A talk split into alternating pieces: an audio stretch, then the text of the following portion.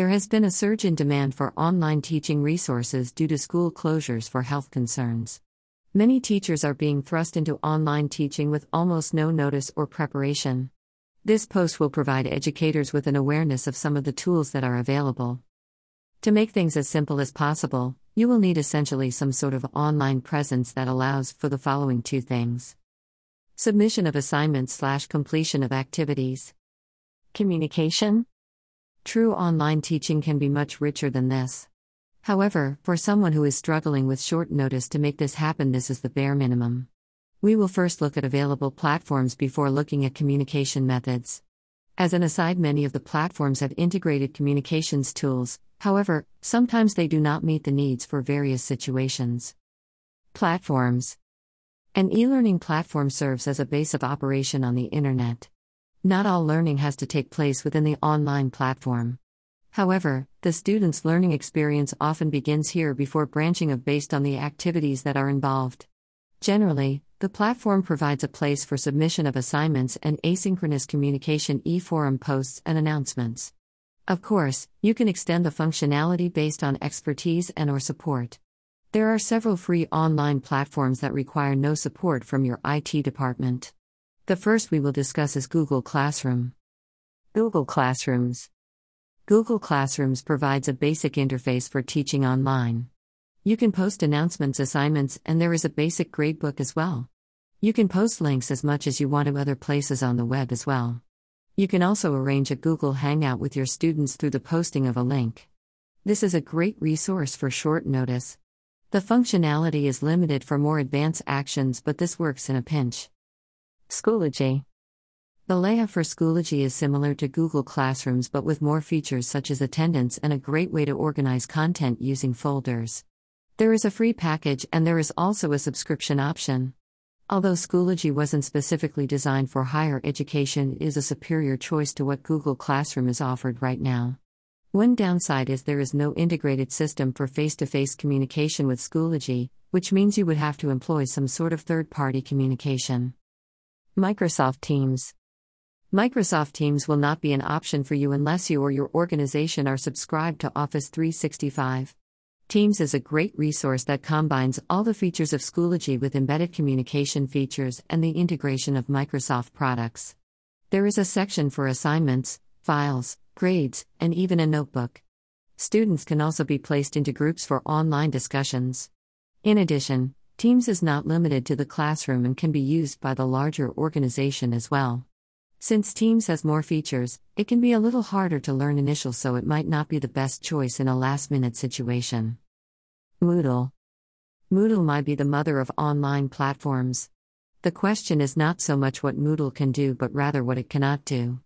There are so many features and choices that it would be impossible to explain them all. Moodle requires extensive its support as it must be downloaded on the local server with all the other hassles of mandating a website. As such, unless you are already familiar with how it works, Moodle would not be choice on short notice. Communication Communication in this post is defined as some sort of SC equals synchronous interaction with at least the teacher providing audio and video. Below are some choices for doing this. YouTube YouTube provides the ability to upload videos and to stream. Uploading videos is not that complicated, and essentially, you make the video and upload it to YouTube. You can share content or communicate about assignment expectations or other announcements. You can also take the link and insert it into whatever online platform you are using. For streaming, it is a little bit more complicated. You will some encoder software such as OBS Studio. The details of how to stream on YouTube are beyond this post's purpose, but your IT or AV support should be able to help you make this happen. There is also a live chat feature now which can allow you to discuss things with students in real time. The benefit of YouTube is there is a small delay and only the teacher is producing audio and video, which helps with slow internet connections. Another problem with YouTube is that the content is available to everyone. Whoever has the link can see. This can be a problem if there is a desire to keep some information confidential.